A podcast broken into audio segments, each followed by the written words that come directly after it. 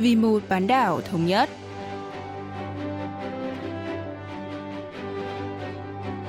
Mỹ Linh xin kính chào quý vị và các bạn. Mời quý vị và các bạn theo dõi chuyên mục Vì một bán đảo thống nhất của Đài Phát thanh Quốc tế Hàn Quốc KBS World Radio.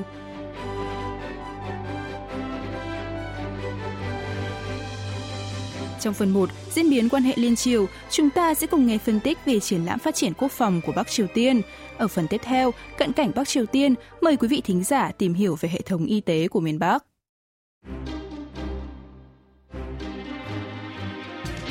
Ngày 11 tháng 10, Bắc Triều Tiên đã khai mạc triển lãm phát triển quốc phòng tự vệ 2021 tại Trung tâm Triển lãm ba cuộc cách mạng ở thủ đô Bình Nhưỡng, nhân kỷ niệm 76 năm thành lập Đảng Lao động. Truyền thông miền Bắc đưa tin, triển lãm này trưng bày một loạt vũ khí và thiết bị kỹ thuật phục vụ chiến tranh mà nước này phát triển trong 5 năm qua, bao gồm cả các loại tên lửa mới thử nghiệm gần đây. Chủ tịch Ủy ban Quốc vụ Kim Jong-un khẳng định sự kiện này không khác gì một cuộc duyệt binh quy mô lớn để thể hiện sức mạnh quân sự vĩ đại của quốc gia. Sau đây, nhà nghiên cứu Hong Min đến từ Phòng Nghiên cứu Bắc Triều Tiên thuộc Viện Nghiên cứu Thống nhất sẽ giải thích lý do miền Bắc tổ chức triển lãm thay vì duyệt binh nhân kỷ niệm ngày thành lập Đảng Lao động. 무기 박람회라고 이제 우리가 보통 얘기를 하는 형식인데요. 이 무기 박람회는 러시아도 하고 있고 중국도 하고 있고 Triển lãm phát triển quốc phòng của Bắc Triều Tiên được tổ chức dưới hình thức triển lãm vũ khí, vốn từng được nhiều nước trên thế giới như Nga, Trung Quốc, Mỹ và Hàn Quốc thực hiện. Khác với duyệt binh, triển lãm được tổ chức trong một khoảng thời gian nhất định, nên người dân trên cả nước đều có thể tham quan, mang lại hiệu quả tuyên truyền cao hơn. Đồng thời, sự kiện này vừa có tác dụng thể hiện sức mạnh và quyết tâm tiếp tục phát triển vũ khí của quốc gia, lại vừa tránh gây hiềm khích với nước ngoài.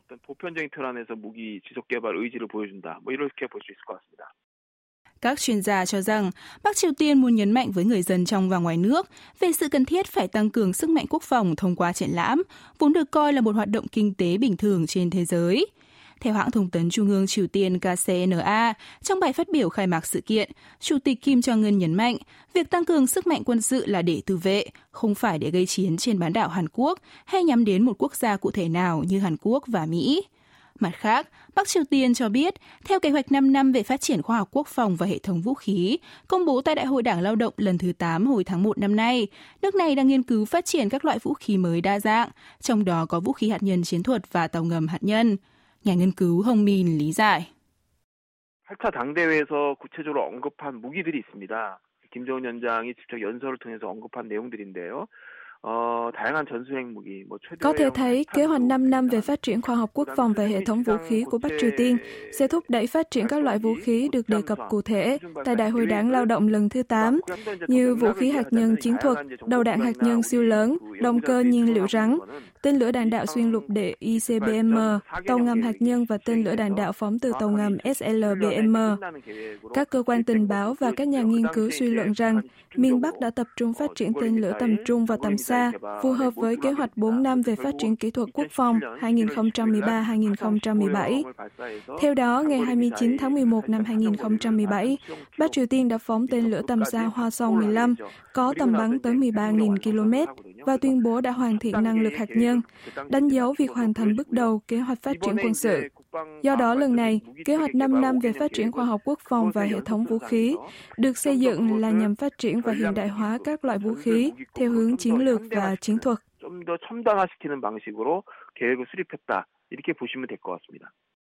Chỉ riêng trong năm nay, Bắc Triều Tiên đã thực hiện 7 vụ phóng tên lửa. Ngày 15 tháng 9, Phó Chủ tịch Ủy ban tuyên truyền Đảng Lao động Kim Yo Jong, em gái Chủ tịch Kim Jong Un, đã ra tuyên bố khẳng định hàng loạt sự kiện phát triển và thử nghiệm vũ khí của Bình Nhưỡng là để phù hợp với kế hoạch 5 năm về phát triển khoa học quốc phòng và hệ thống vũ khí. Trong bài phát biểu trước kỳ họp thứ 5 Hội đồng Nhân dân tối cao khóa 14, nhà lãnh đạo Kim cũng cho biết miền Bắc đang thúc đẩy phát triển hệ thống vũ khí mới.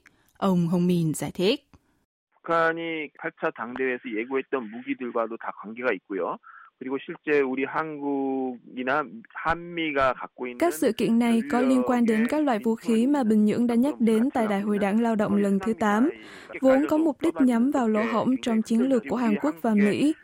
Ví dụ, tên lửa hành trình tầm xa mà miền Bắc phóng thử vào ngày 11 và 12 tháng 9 là loại tên lửa có thể bay trên không trung trong thời gian dài, khó đánh chặn, có thể giấu trên tàu hỏa hoặc trong đường hầm nên cũng khó phòng ngự mang lại khả năng đánh trả đũa khi bị tấn công và nâng cao khả năng sinh tồn cho Bắc Triều Tiên. Vì vậy, hầu hết các động thái này của miền Bắc đều phù hợp với chính sách phát triển vũ khí chiến thuật mới thuộc kế hoạch 5 năm phát triển vũ khí của nước này. Ngoài ra, phát triển tên lửa bội siêu thanh cũng là một trong năm nhiệm vụ quan trọng nhất của kế hoạch 5 năm mà Bình Nhưỡng đang thực hiện. 아주 가장 핵심적인 5대 과업 중에 하나로 지금 아마 들어가 있는 것으로 우리가 추정해 볼 수 있을 것 같습니다. Gần đây, Bắc Triều Tiên chỉ trích cộng đồng quốc tế áp dụng tiêu chuẩn kép khi cáo buộc miền Bắc có động thái khiêu khích, trong khi các nước này cũng đang thực hiện các chính sách tăng cường khả năng quốc phòng. Tương tự bài phát biểu trước kỳ họp thứ 5 Hội đồng Nhân dân tối cao trước đó, trong lễ khai mạc triển lãm phát triển quốc phòng vừa qua, Chủ tịch Kim Jong-un đã chỉ trích Hàn Quốc vì coi những động thái tăng cường sức mạnh quân sự của Bình Nhưỡng là hành động khiêu khích và uy hiếp, đồng thời yêu cầu Seoul rút lại tiêu chuẩn kép và chính sách thù địch.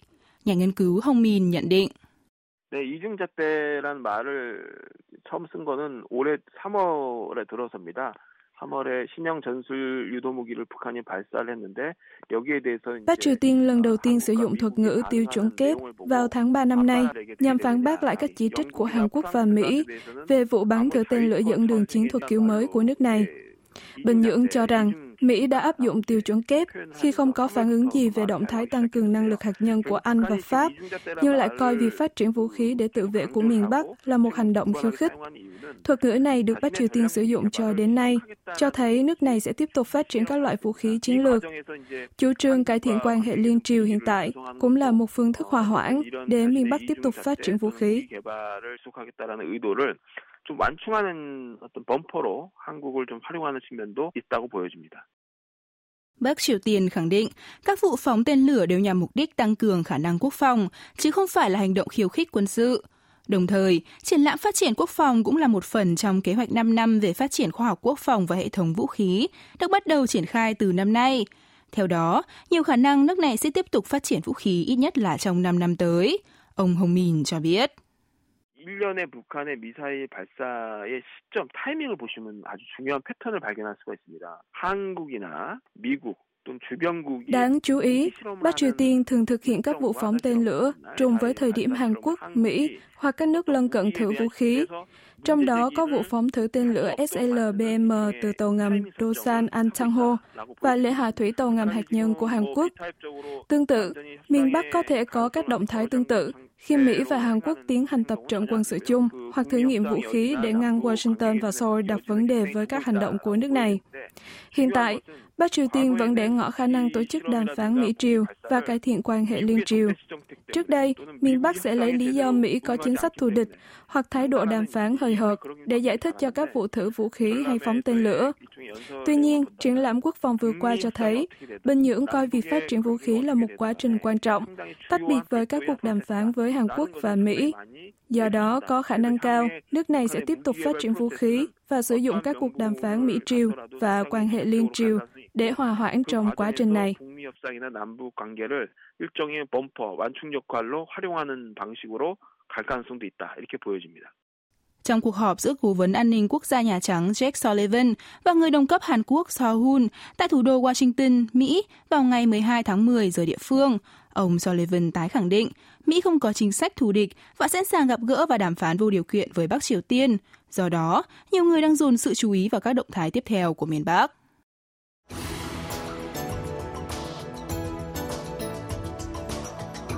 Trình độ y tế là một trong những yếu tố quan trọng nhất quyết định mức sống của người dân một nước.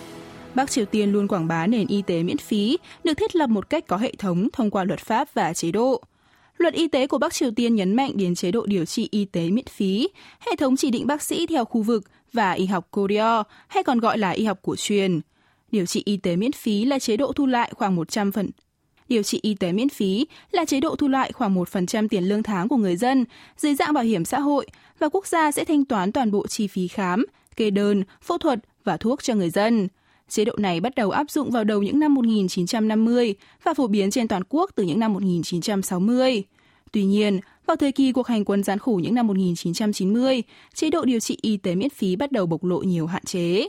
Sau đây, chúng ta sẽ tìm hiểu về hệ thống y tế của Bắc Triều Tiên cùng nhà nghiên cứu cấp cao Kim Yong-hee, đến từ Trung tâm Kinh tế mới bán đảo Hàn Quốc thuộc Ngân hàng Phát triển Hàn Quốc KDB.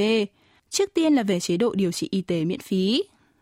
90년대 중반에 경제난이 오면서 공장 기업소가 세금을 내지 못하다 보니까 국가 재정이 엄청나게 감소를 했죠. Vào thời kỳ kinh tế khó khăn giữa những năm 1990, các xí nghiệp nhà máy không có khả năng nộp thuế, dẫn đến tài chính quốc gia sụt giảm nghiêm trọng. Tình hình y tế cũng trở nên khó khăn, đến mức bệnh viện gần như phải đóng cửa. Trong bối cảnh thiếu trang thiết bị và vật phẩm y tế, người dân chỉ được nhận thuốc kháng sinh và khám miễn phí, sau đó phải tự đến chợ mua thuốc theo đơn. Có thể nói hệ thống y tế miền Bắc đã gần như sụp đổ hoàn toàn khi không thể cung cấp được cả dược phẩm cơ bản nhất như thuốc kháng sinh, đường gluco và nước muối sinh lý. Vì vậy, năm 2002, Bắc Triều Tiên đã thực hiện các biện pháp cải thiện quản lý kinh tế, trong đó gồm áp dụng một số dịch vụ y tế trả phí, mặc dù vẫn tuyên bố người dân được điều trị y tế miễn phí. Theo đó, người dân vẫn được dùng thuốc kháng sinh miễn phí, nhưng bị giới hạn số lượng và phải tự chịu các khoản phí còn lại. Ngoài ra, y tế miền Bắc còn gặp phải tình trạng thiếu các thiết bị y tế đắt tiền như thiết bị siêu âm, đặc biệt là trong thời kỳ cuộc hành quân gian khổ.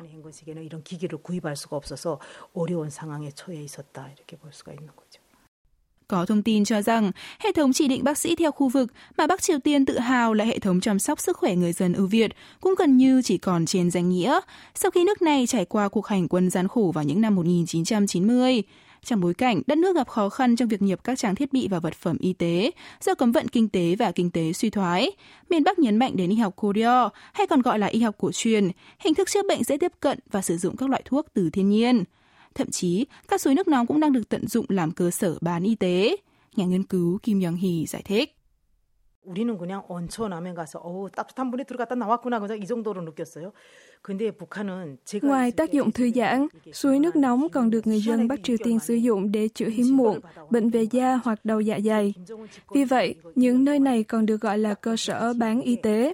Sau khi Chủ tịch Ủy ban Quốc vụ Kim Jong-un lên nắm quyền, khu nghỉ dưỡng suối nước nóng ở huyện Giang Tóc, tỉnh Nam Pyongan đã được xây dựng và khánh thành trong vòng một năm, trở thành một địa điểm để điều trị các bệnh viêm dạ dày mãn tính, gút, trà mãn tính, tiêu hóa và da liễu là khu vực có nguồn nước nóng dồi dào. Nơi đây còn có chi nhánh của Bệnh viện Nhân dân Bắc Triều Tiên Dùng nước nóng từ thiên nhiên để chữa bệnh, miền Bắc coi suối nước nóng là cơ sở bán y tế và xây dựng bệnh viện xung quanh các khu vực này để điều trị chuyên môn cho bệnh nhân.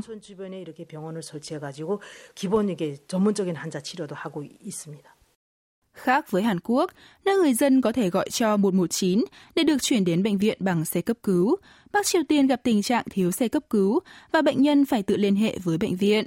Bà Kim Young-hee giải thích. 북한에는 응급 우려 이런 체계가 안 돼 있습니다. 그래서 119 센터라는 게 없는 것이죠. 저는 이제 제가 이제 한국에서 몇 년 전에 Khác với Hàn Quốc, Bắc Triều Tiên không có hệ thống cấp cứu hay số điện thoại cứu thương 119. Trong trường hợp khẩn cấp, người dân miền Bắc phải tự đi xe ô tô, xe máy hoặc xe đạp có sẵn, hoặc nhờ hàng xóm đến trạm y tế cách nhà khoảng 10 phút đi bộ để gọi bác sĩ. Nếu bác sĩ phụ trách không thể chữa được tại nhà, thì sẽ trở lại trạm y tế và gọi điện để di chuyển người bệnh. Đây là một quá trình rất mất thời gian. Tuy nhiên, tình hình đã được cải thiện vì gần đây mọi gia đình ở Bắc Triều Tiên đều có điện thoại bàn hoặc điện thoại di động. Mặc dù vậy, tình hình kinh tế ở các vùng nông thôn vẫn còn rất khó khăn. 그러나 시골이나 농촌 지역 같은 경우는 아직도 아주 열악하다고 볼 수가 있는 거죠. Tuy có vẻ được thiết lập có hệ thống thông qua luật pháp và chế độ, nền y tế miền Bắc thực ra đang lâm vào tình trạng khó khăn do thiếu cơ sở vật chất và thuốc men. Hơn nữa, dịch vụ y tế miễn phí mà nước này tự hào thực tế chỉ áp dụng cho các cán bộ cấp cao, còn người dân chỉ được điều trị tùy theo khả năng kinh tế và địa vị. Nhà nghiên cứu Kim Yong-hee nhận định. 봉화 진료소라고 합니다. 이게 그 공식 명칭이. 근데 이 봉화 진료소 같은 경우는 Bệnh viện Bông Hoa, Ngọn Đuốc, cơ quan y tế phục vụ cho Chủ tịch Kim Jong-un, được trang bị cơ sở vật chất tiện nghi với phòng điều trị, phòng cấp cứu, phòng phẫu thuật và phòng thí nghiệm. Có đội ngũ y bác sĩ tốt nghiệp các đại học danh giá như Đại học Y Bình Nhưỡng, Đại học Kim Nhật Thành hoặc đi du học về. Tại đây, mỗi phòng bệnh đều được trang bị hệ thống sưởi, nước nóng và điều hòa. Ngoài ra, bệnh viện này còn có các thiết bị y tế tiên tiến, thuốc nhập khẩu, cung cấp thức ăn ngon cho người bệnh và có nguồn điện ổn định. Đa số các bệnh viện tốt đều tập trung ở Bình Nhưỡng và người dân địa phương muốn đến thủ đô khám chữa bệnh thì phải rất khó khăn mới xin được giấy chứng nhận. Điều này cho thấy sự mất bình đẳng giữa những người dân thủ đô và người dân tỉnh lẻ, giữa những người có quyền và người không có quyền lực. 권력을 가진 자고 권력을 못 가진 자에 대한 이런 진료에 대한 불평등 이런 것들이 있는 거죠. Do các bệnh viện địa phương có thiết bị cũng như dịch vụ kém chất lượng hơn đáng kể so với các bệnh viện tại Bình Nhưỡng, Bắc Triều Tiên có kế hoạch mở rộng và vận hành hệ thống dịch vụ y tế đường dài, hay còn gọi là hệ thống y tế từ xa, nhằm kết nối trực tuyến các bệnh viện cấp thấp với các bệnh viện trung ương tại Bình Nhưỡng và các tỉnh. Bà Kim Yong-hee cho biết. 북한에서는 이게 뭐먼 지역의 사람들 가지를 못하니까 평양에 Dịch vụ y tế đường dài là hệ thống kết nối video giữa các bác sĩ giỏi tại Bình Nhưỡng với các bác sĩ ở vùng xa trong trường hợp cần cấp cứu khẩn cấp. Tương tự như dịch vụ hướng dẫn người bệnh qua số điện thoại khẩn cấp 119 tại Hàn Quốc. Thông qua video trực tuyến, các bác sĩ ở Bình Nhưỡng sẽ theo dõi và hướng dẫn các bác sĩ địa phương, giúp giảm thiểu sai sót và đảm bảo chăm sóc y tế tốt hơn. Việc kết nối từ xa với các bác sĩ giỏi ở tuyến trên không những sẽ có có thể hỗ trợ cho người dân, mà còn giúp các bác sĩ địa phương học hỏi nâng cao nhiều tiêu chuẩn y tế. Mặc dù vậy, hệ thống này vẫn chưa phải là giải pháp toàn diện để giải quyết khoảng cách trong chất lượng y tế tại miền Bắc. 우려 격차를 본질적으로 해결하기는 역부족이 아닌가 그렇게 생각을 합니다. Trong bối cảnh Bắc Triều Tiên thiếu hụt các thiết bị y tế và dược phẩm cơ bản do phong tỏa biên giới để đối phó với đại dịch COVID-19, chúng ta hãy cùng chờ xem liệu nước này có thể khôi phục hệ thống y tế bị sụp đổ nhờ các giải pháp thay thế như hệ thống kết nối y tế từ xa hay không.